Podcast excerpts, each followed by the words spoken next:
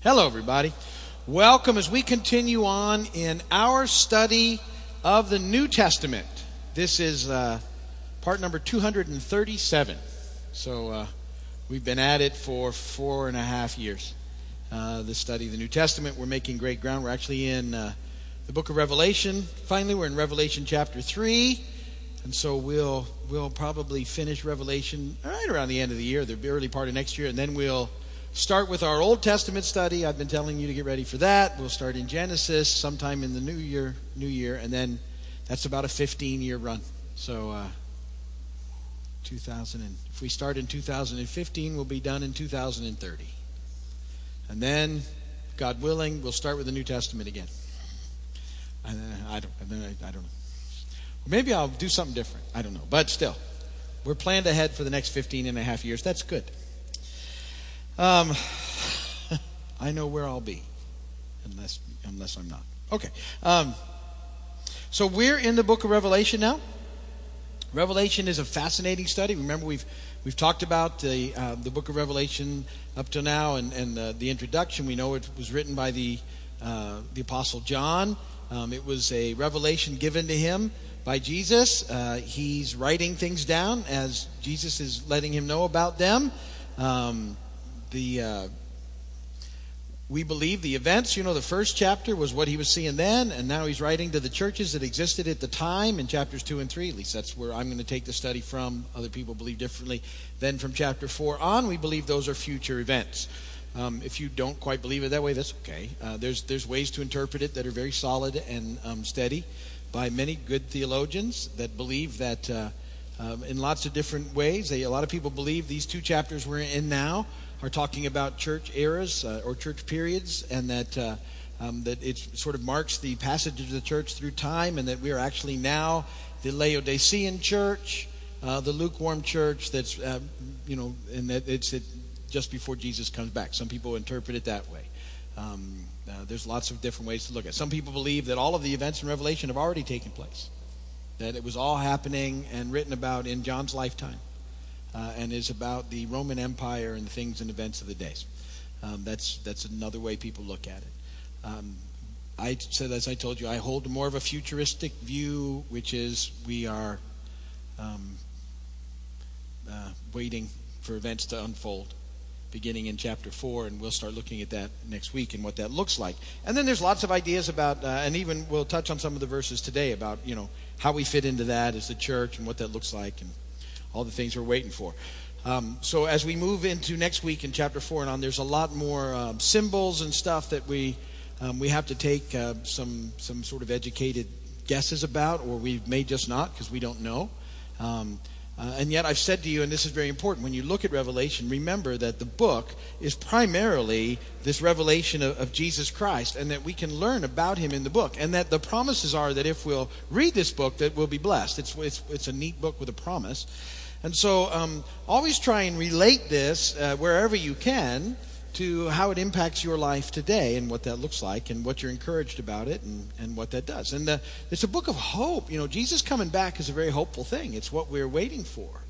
Uh, and yet some people read this and they start to get fearful and all the other things. And, um, I, you know, remember when, when John first encounters Jesus in Revelation 1, um, and they were close, intimate friends. Uh, you know, J- John was the one who, at the Last Supper, leaned his head against the chest of Jesus. I mean, they were intimate friends, very close.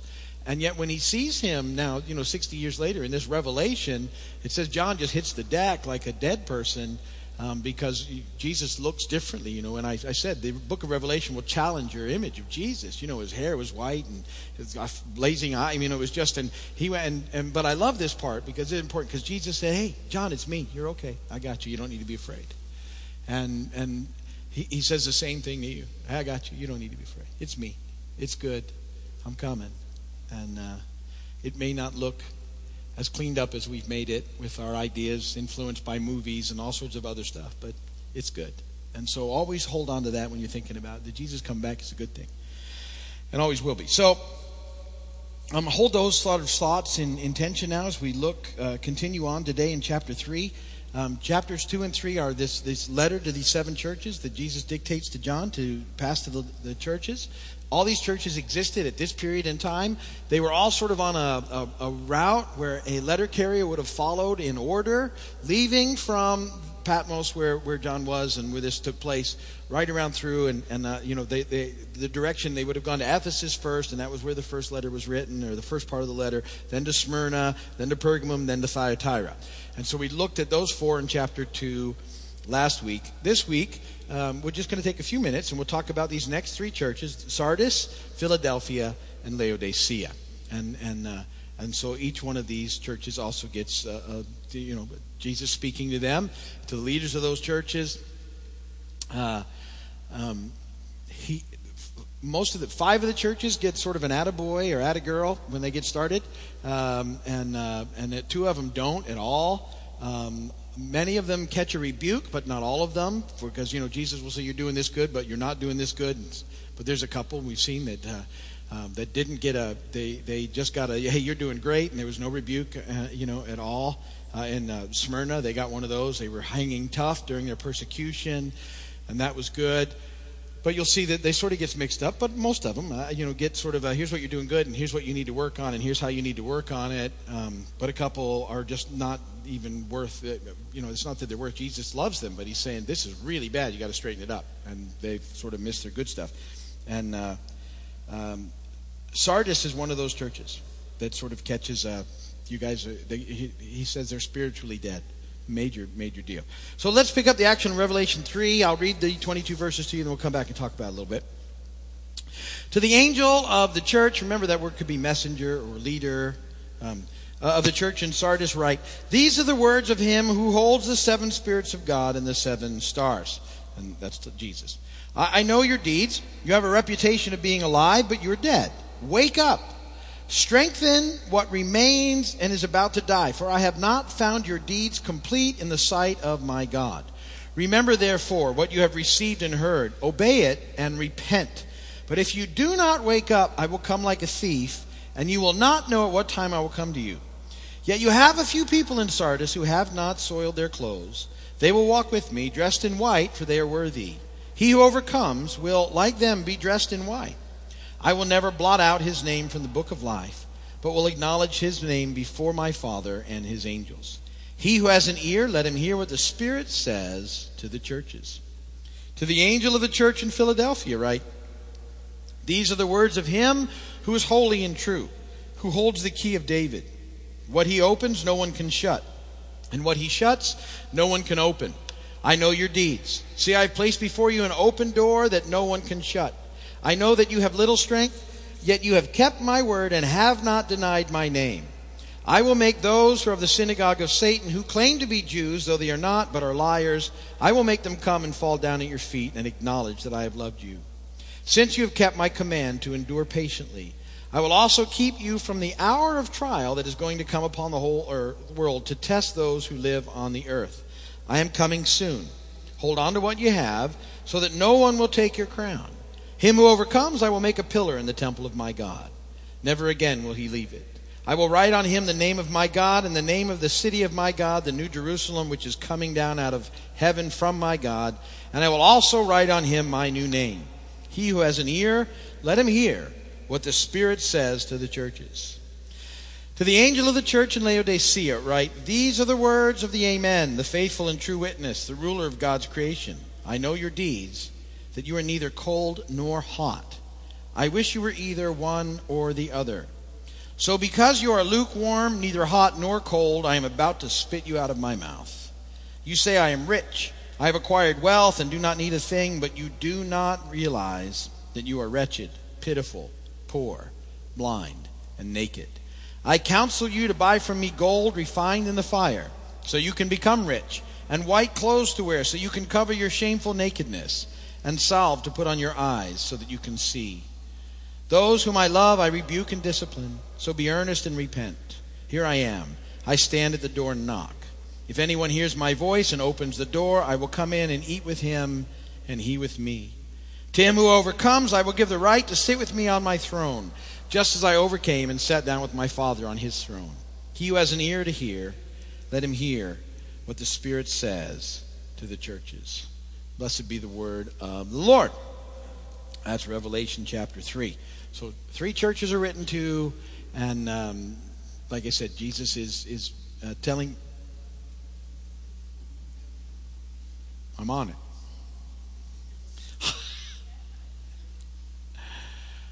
the first part of the letter in chapter 3, this is now the, so this is church number 5, is Sardis. And uh, the church in Sardis, Jesus says, is spiritually dead. And even though it had a reputation for being active, so the thing is, it still looked pretty good, but but they had they had spiritually died out. They they were no longer doing um, the things that they needed to do to experience the full and abundant life that they should have in, in Christ. The church had become infested with sin and uh, was an appearance thing only and had lost its way completely. And so the church in Sardis does not get a commendation. They don't get a good thing at all from Jesus. He just looks at them and says, You're spiritually dead, and if you don't wake up, that's what he tells them to do. If you don't wake up, you're done. Um, so he's holding out a, a, chance to them to repent, to turn, which he always does. But he says, you, are you're, you're done um, if you don't wake up. And yet he says, and, and this is good news, that, that there are a few, you know, faithful believers in the mix, and he encourages them. And so um, I think that that's true of God that, that uh, oftentimes, even in its bleakest history, the people of God, um, there's always been a remnant. I was thinking about, when I was reading about this, I was thinking about Elijah um, in the Old Testament, in First Kings, when he does battle with uh, all the false prophets of uh, Jezebel and Ahab, uh, who were the king and queen of Israel. Israel had completely fallen away from God. They were worshiping Baal full on and full out. And um, had all these false prophets in place, and uh, Elijah goes to battle with them in Mount Carmel. If you know the story, and Mount Carmel is the is sort of the um, high place of Baal. Surely that you know Baal is going to you know win and be victorious there, and yet God shows up in a miraculous way and burns up the offering you know from heaven that, that Elijah had covered in water, and all the false prophets are put to death. And then and then Jezebel says, you know Elijah, I'm going to get you, and he freaks out and he runs off, and. and uh, and God meets with him there. And, and in their discussion, Elijah says to God, You know, you might as well just take me because I'm the only one left. I mean, it's just me. And God looks at him and says, Elijah, I love you, buddy, but it ain't just you. And he says, I got Elisha outside, and you go and get him, and he'll hang with you for a while. And I've got 7,000 more that are I've watched over that have never bent the knee and, uh, uh, you know, turned away. And so you, you're not alone. And, and so a lot of times in situations, I think when we begin to think, you know, there's, it's, it's, you know, there's not, there's always a remnant that's, uh, that's hard after God. And even in Sardis, a church that had died spiritually, um, there were still some there who were faithful. And, and Jesus encourages them to press on. You're going to be with me. Uh, even though the church has fallen, you know, apart, you, you, you just keep pressing on in what you need to do. So uh, I think that's a good thing uh, for, for us to hang on to. Okay, then the next church is the Church of Philadelphia. That's not the Philadelphia that we're aware of, by the way, just so you know. um, popular name for cities. There's been a lot of Philadelphias. The city of brotherly love. You, most of you probably will know that if you know anything about Philadelphia. That's what it means.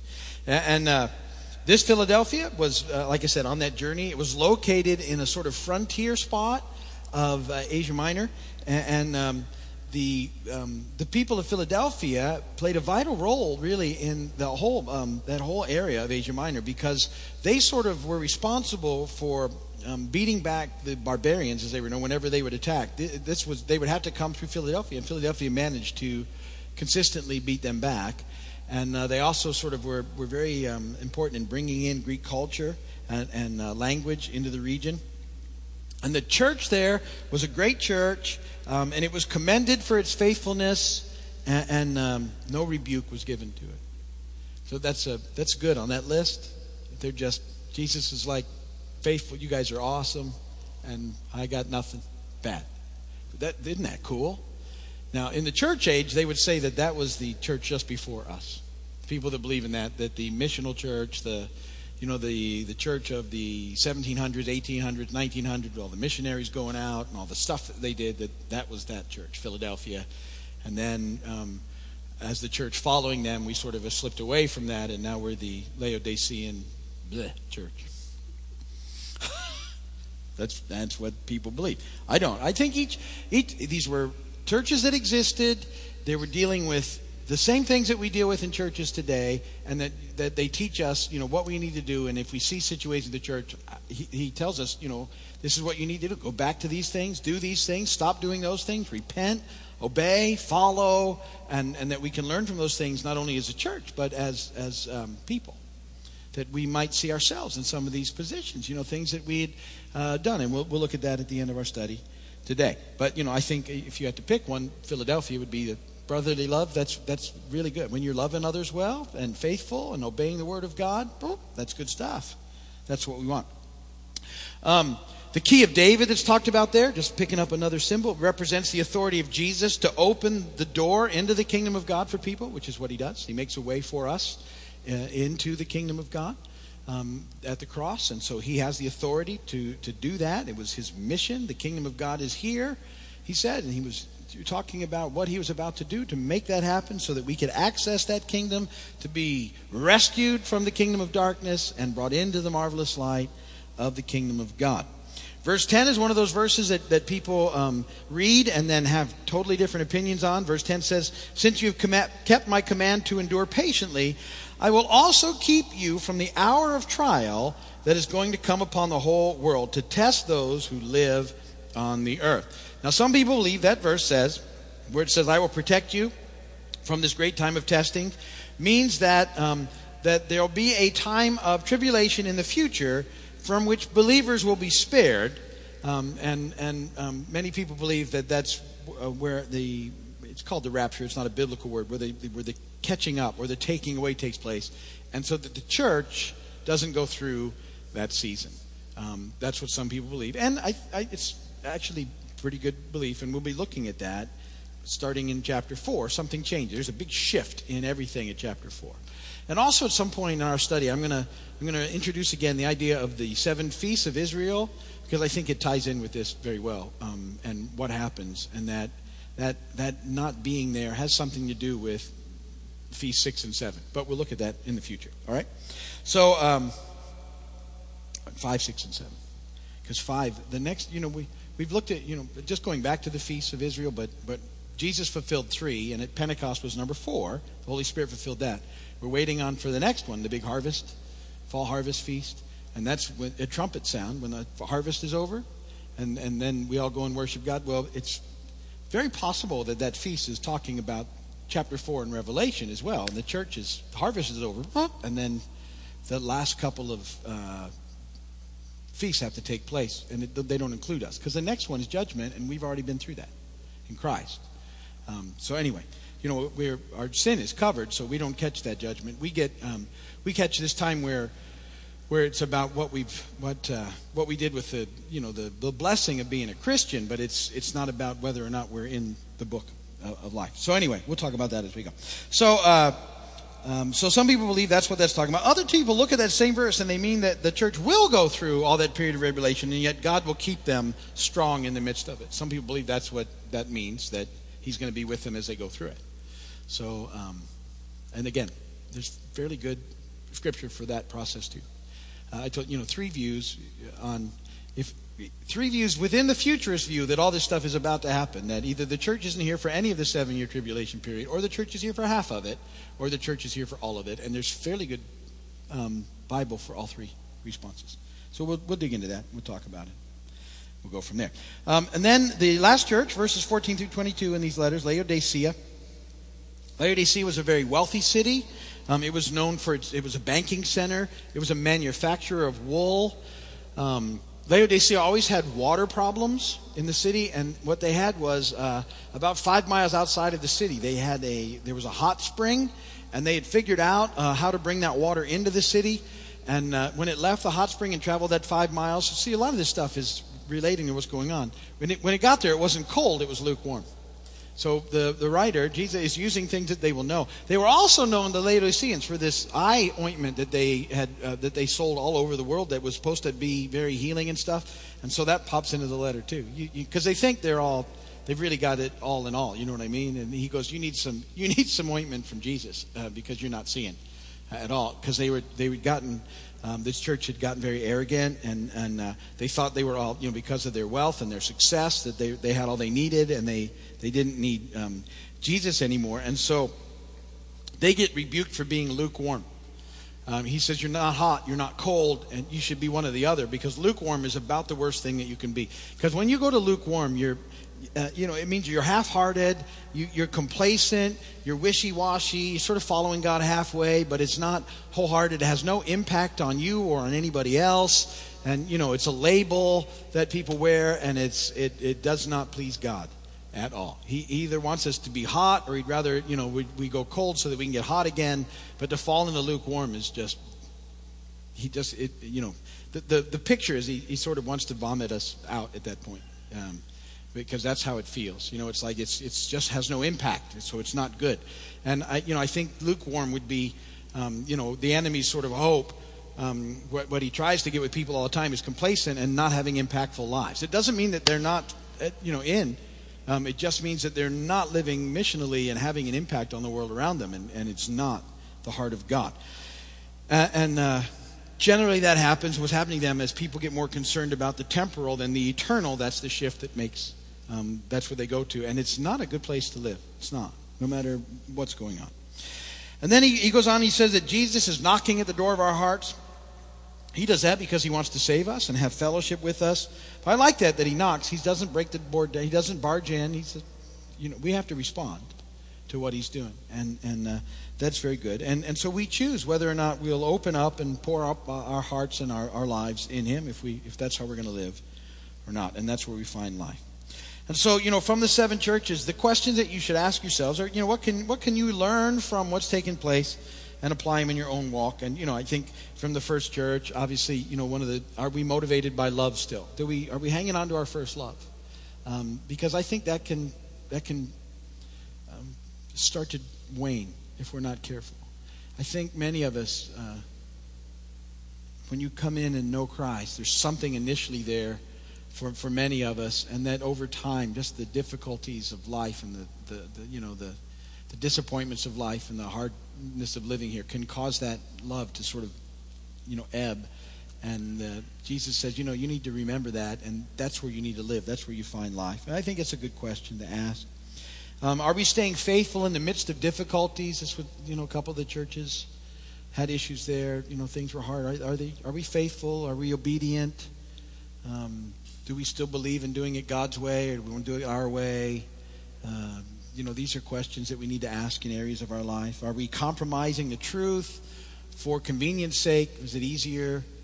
Uh, you know, is it is it is that how we want to live? This is a good question. Um, have we become lukewarm? You know, uh, you, you don't want to live lukewarm. It's, it's like the worst possible condition you can get yourself into. So, I mean, I, believe Jesus says I think he, lukewarm is worse than cold. Uh, if you go cold, you, will probably move out in a bad enough direction that you'll realize it's stupid and you'll turn back on again. Uh, but lukewarm, you can kind of just flatten out there. You can you can get yourself really in big trouble. So so those are some thoughts and ideas. Like I said, next next chapter things take a now from chapter four. We're looking at things in the future, I believe, and so there's a lot of symbols in there that we're not even sure because John was talking about future events that he couldn't even imagine. He couldn't even he couldn't even he didn't know how to describe what he was seeing because they were off in the future. And you know, think about 2,000 years ago and how different it is now, and trying to describe, you know, from where his point of view was to some of these things that haven't happened yet. I mean, it's fascinating. So we hold those in context as we go. But that's enough for this week. We'll pick it up in chapter four next week. You should probably read ahead to have an idea where we're heading. If you're watching on video or television, thank you very much. Appreciate your time doing that. Um, would love to have you visit us when you get a chance, but we're going to stop that recording now. Good.